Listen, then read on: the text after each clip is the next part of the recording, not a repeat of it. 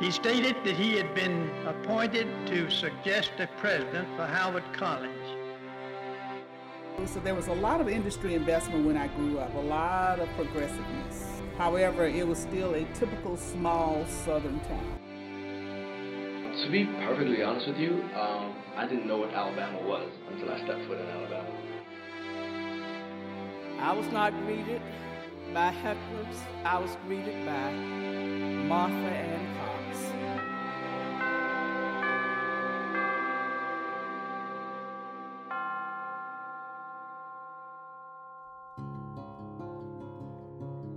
Welcome back to Sam Wave. We're your hosts, Michelle Little and Claire Davis. And today we're bringing you a story on music education in the Black Belt of Alabama. Last spring, Dr. Beth McGinnis decided to take her senior seminar course in a different direction. Her class packed up instruments and recorders and drove down to Marion and Uniontown.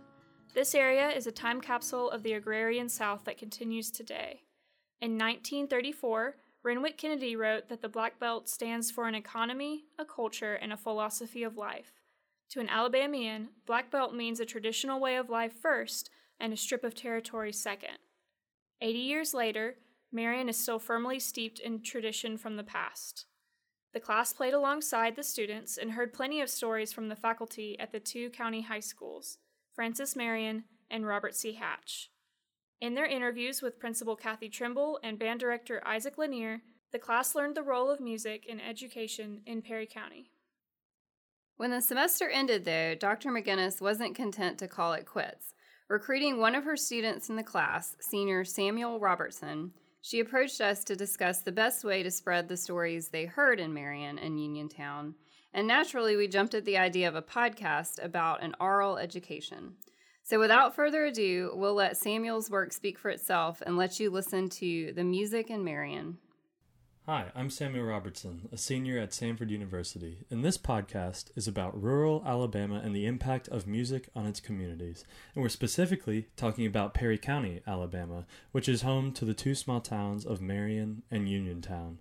And even if you live in Alabama, this is an area that you may not have heard of because of its small size and its relatively out of the way location. Dr. Beth McGinnis, Assistant Professor of Musicology at Samford University, tells us about her experience in Perry County.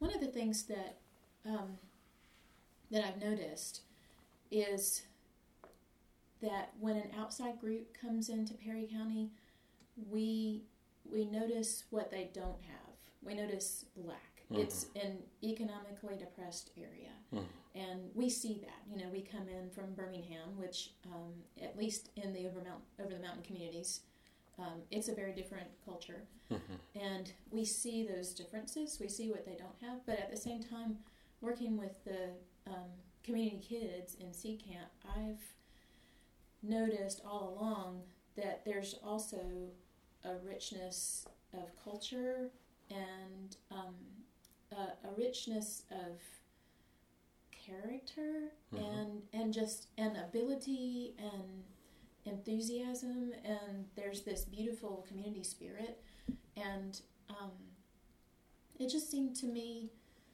to be um, to be important to look to emphasize that to mm. emphasize the assets in that community so there are only two public schools in Perry County. There's Robert C. Hatch High School in Uniontown, and there's Francis Marion School, which is a K through 12 school in Marion. And Dr. McGinnis and students from her senior seminar class for music majors have interacted with these schools, specifically their music programs, and they've conducted some interviews while they were with them. The first interview is with Francis Marion's principal, Dr. Kathy Trimble, and she first talks about growing up in Marion and returning there to teach and how things have changed. changed tremendously. Um, probably at the time when when I was here, um, there was a lot of diversity among the staff and the mm-hmm. student body as well. Uh, when I went off to college, and when I came back, I didn't try to come back. I got married in college, and my husband got the job, and he was a football player, and his coach got the principal's job, and he was like, and you know, you're you're really nice guy, a religious guy. I really want uh, somebody to come back in my office at the school that I'm principal at. And he's like, okay, where is it? Husband was looking for a job. He said, "Find me in a place that you've never heard of. It's a little small town called Marion, Francis and Marion." So when he came home that night and told me in our apartment, I was like tearing the place up. Are you serious? so that's when I got back here.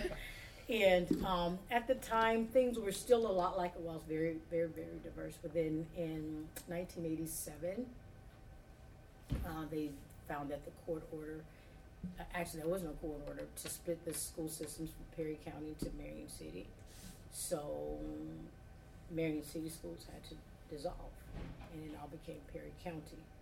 Well, at that time, what happened is they kept the same um, administrators, everything from, I'll take that back, the central office, the superintendent, and everything from the county school, since Marion City was formed illegally, if you could say. And at that time, we had white flight, and the private school started, and so uh, we lost um, practically all of our. I guess we're- not so diverse now. Okay, I guess that's a nice way to put it. Okay, so it, it has changed tremendously. Um, but as an administrator, um, I wanted to come in, and, and of course, when you have a, a, a drastic change like that, I mean, a lot of things changed. The culture changed, the, the perception of the school changed, um, a whole lot of things changed. We asked Dr. Trimble about some of the challenges she has faced as a school administrator. like I said, a few years ago, we were our, our school was we've gone through a lot of transitions, a lot of transitions that has really really hurt our school. And one of the main things is there is no industry here in our in our town. There's so what our parents do is a lot of our parents either work like at Mercedes, those those subsidiaries of Mercedes, or maybe in Montgomery with uh, Hyundai or something like that. And initially, um, they would allow their students to stay, and they would commute. And then the year when, when the gas prices went crazy, and that's the year when it really started. It started where we lost a lot of students. Then our academics went, I mean, we nosedived from where we were to like rock bottom. And so we were on that famous failing school list. So then we lost a lot of students then, which we're no longer there now, I might add. um, so we're looking and we're bouncing back. And I, I do see us um, making a rebound, but that, that's just a part of that culture changing that we're talking about. So a lack of industry, a lot of parents move away because of their jobs. So we've lost a lot of students. We've lost a lot of students. Our enrollment has declined tremendously, which is why we're pre-K 12 school. One obstacle the schools face is the many families who leave Marion in search of better employment.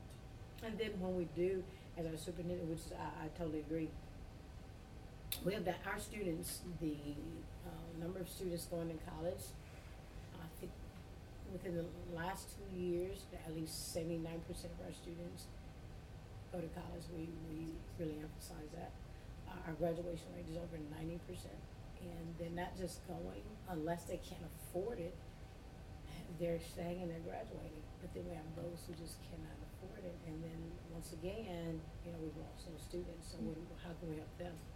But um, but the ones that do stay and graduate, which is quite a few, they never come back. So you know, it's like like our superintendent says, sort of shoot yourself in the foot. You know, you do a pretty good job of educating them, then when they get educated, they go to the big cities. Who wants to come? I always say, well, there's no McDonald's or no Walmart here, so who wants to come? so it, we have that problem also with uh, retention of teachers. We can get some good teachers, but I mean, they can't. And then the women always tell me, if you find me a husband, I'll stay. I'll be like, bye, baby. I can't do that. I'm sorry, I'll try. But I mean, you know, so it's those types of things. Like I said, we've had some awesome teachers to come through, but you know, it's just hard to keep somebody here in Marion when there's nothing to do.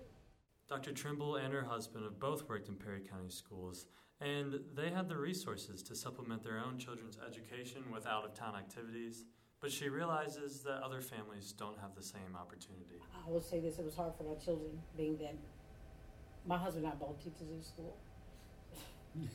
They had a hard time. But we had a hard time. um, but for me, I guess the thing it was kind of hard for me too, because those things that we want our children to be involved in, like I talked about how my parents did, they're not here. So you know, we'd have to take our children somewhere else to do dance and somewhere else to do music. And all of our children did do music. I traveled on Saturdays at least an hour away for my children to take piano lessons, Mm-hmm. um, those types of things. It was hard because those things are not here. So that's another reason why our children are not involved. Yes, I could afford to do that, you know, to do that for my children, but how many parents can actually do that? Can actually take their children to where they need to go to get that exposure to those things. And now we have a, we have a bonus child that's ten, um, and now we have her and I'm doing the same thing. So I travel to Selma on Mondays to take her to piano.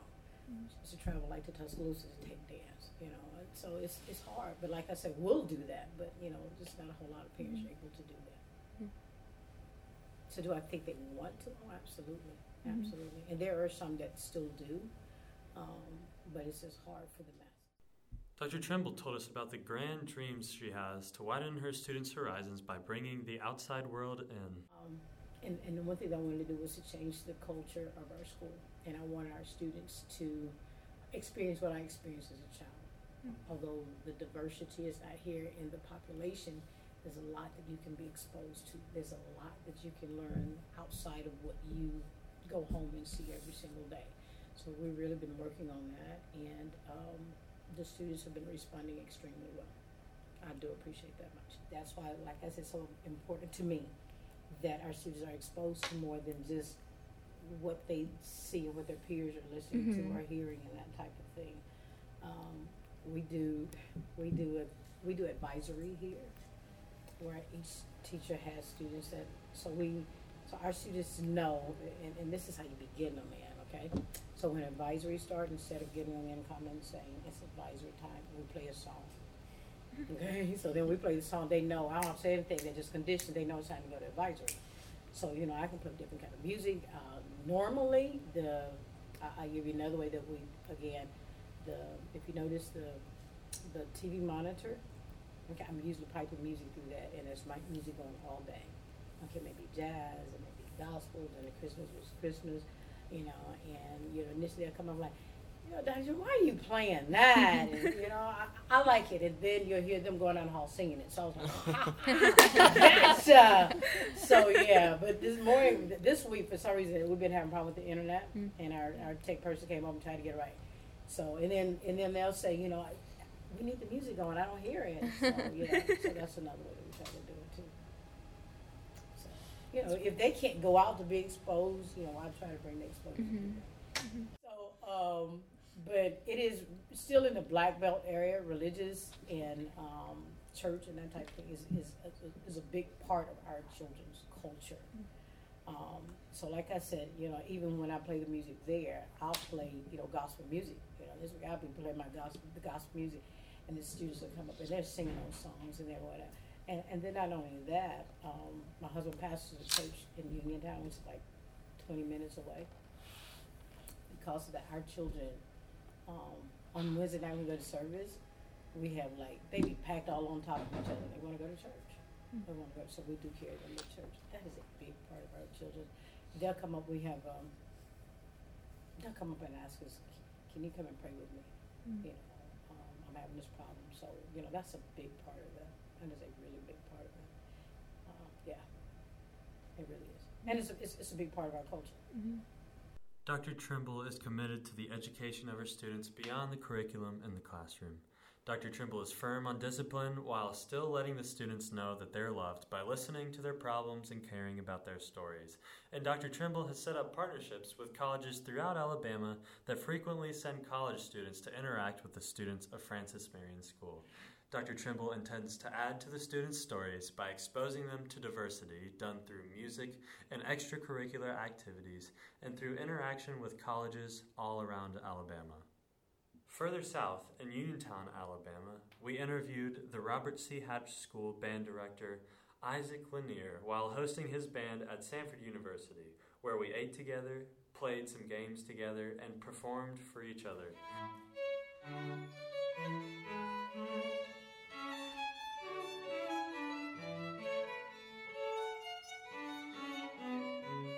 Mr. Isaac Lanier told us about his own background as a band musician and his drive for excellence in his band program.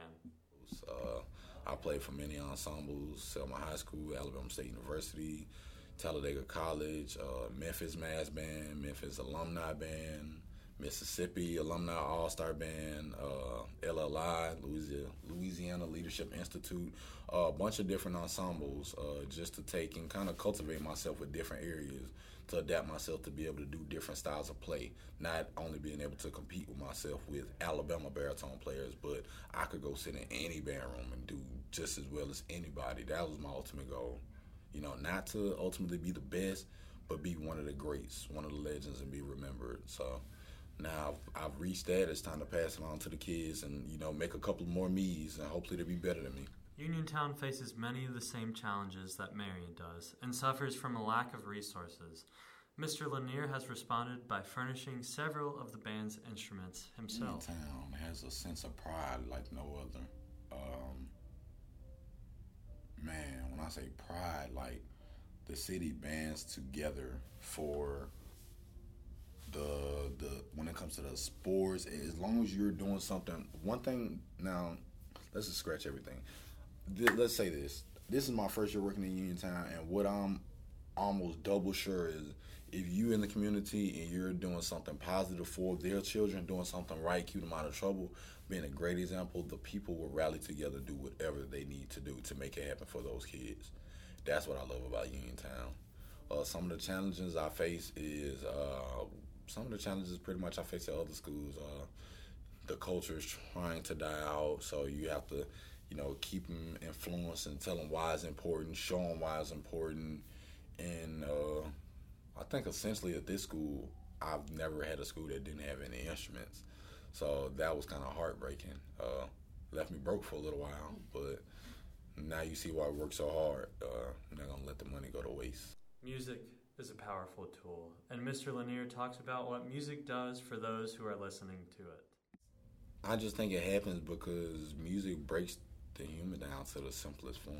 I mean, music doesn't have a color, it doesn't have an identity, you know, it doesn't have a race, it doesn't have a gender. It's for everybody. And once they start playing, it's either gonna make you feel a couple of ways happy, sad, excited, you know, but either way, music is one of the only things in this world that can completely hack into a human and control everything without even trying to. Yeah. And so, with that being said, um, I just try to push the music, you know, so so much because a lot of people don't even know how much regular life and everyday things relates to band.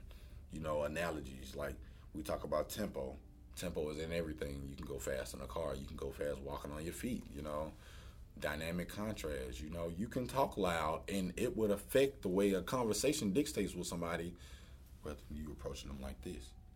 You know, different things, and I use all kind of life situations in the classroom like that to try to make great analogies to help them understand the way music makes me feel and why I'm so excited about it.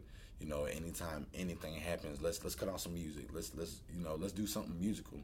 And one, I feel like once you know they get that feeling, then they'll eternally, not essentially, eternally be on the right path.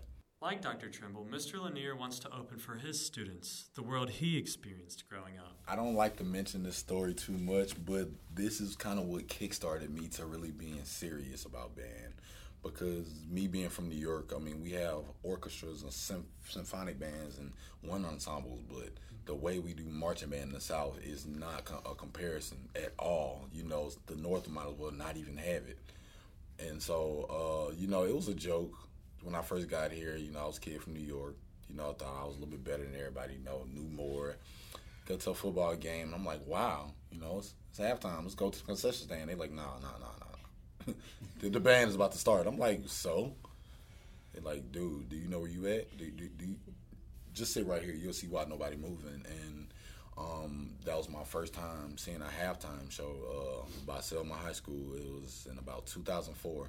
I was in middle school. I'll never forget it. Uh, my cousin, she was a dancer, and she danced at Clark Atlanta University in Atlanta, Georgia, after she graduated. But we all went to support her, and the crowd went crazy. It was a euphoric feeling, feeling, you know. I had never experienced anything like that because the football games I was going to, if the crowd weren't cheering, I mean, you could throw a couple tumbleweeds out there and that'd get it going more than anything that you would hear. So to see the crowd roaring the way they did for this band, you know, I, I could I never understood it. You know, I'm just like just some band stuff, you know.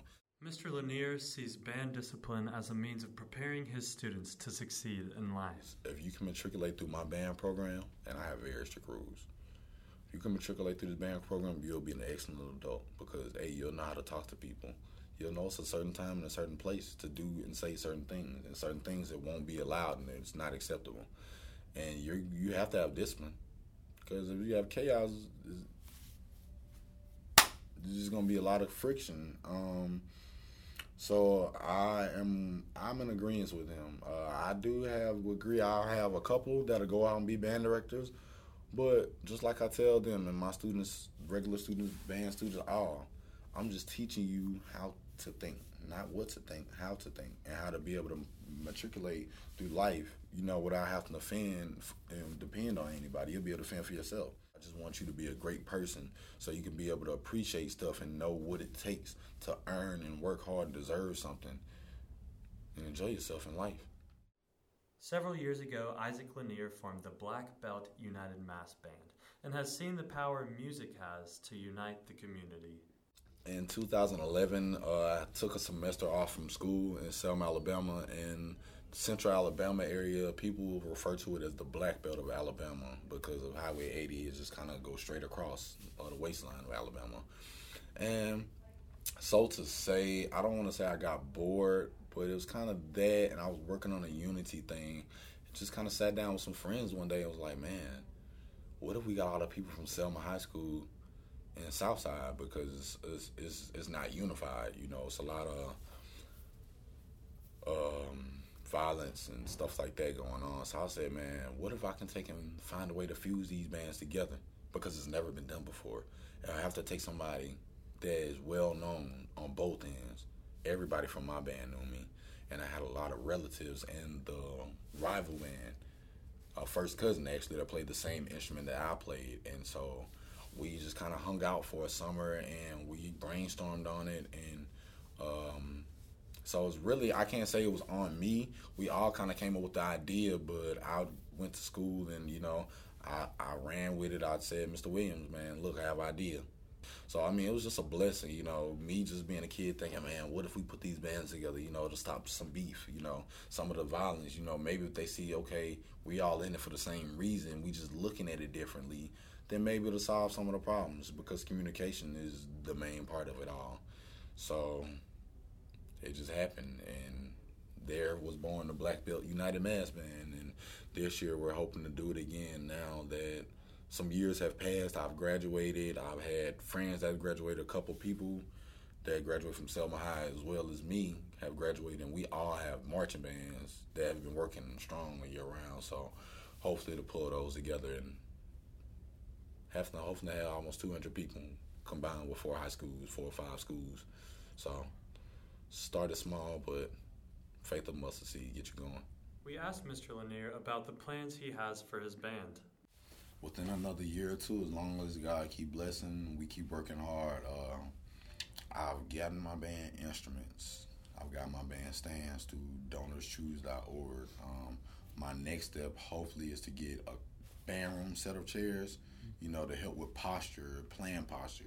There's a bunch of small things like that, you know, technical skills that paints the bigger picture. I want to get band room chairs. Uh, I would like to really, I would love to get uniforms for my school. Uh, that's one thing I'm really, really working towards, you know, because certain events we go to, uh, I don't mention it too much, but at the same time, I do observe everything. And sometimes a windsuit is not proper attire for performance, but at the same time, if that's all you have, then that's the only thing you can do. But I notice how my kids react sometimes when they see a band stepping out with clean spats and shakos and you know the cape swinging when they do the horn swinging. We're gonna have uniforms in in about two two years. I want to say two minimum. Mr. Lanier was able to get band uniforms in two months rather than two years. Miles College has the same school colors, purple and gold, and they donated a beautiful set of uniforms to Robert C. Hatch School. Now Mr. Lanier is working on buying shiny new brass instruments for the band. Mr. Lanier is determined to use music and his position as band director to educate his community in the joys of making music, and also to progress the band program at Robert C. Hatch School, but ultimately to unify the community, to mediate divisions already made, and to dissolve violence between individuals and groups, all through the common love for music. Music has a voice in Perry County, a voice that exposes students to different cultures, a voice that motivates students to work hard and to find success, and a voice that reaches beyond hatred to bring people together. And it has a voice of its own, a loud voice that tells with authority to anyone who hears it what the people of Perry County, Alabama are all about.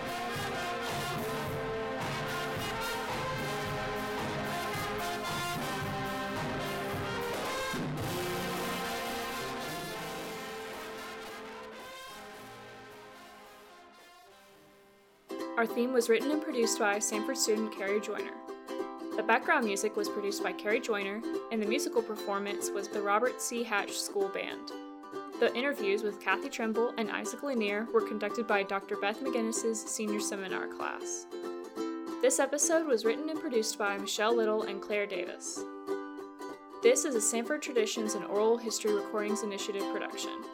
For more information on our program, you can find our page on the Samford website or follow us on social media at Facebook and Instagram at Samford underscore story and on Twitter at SU underscore story.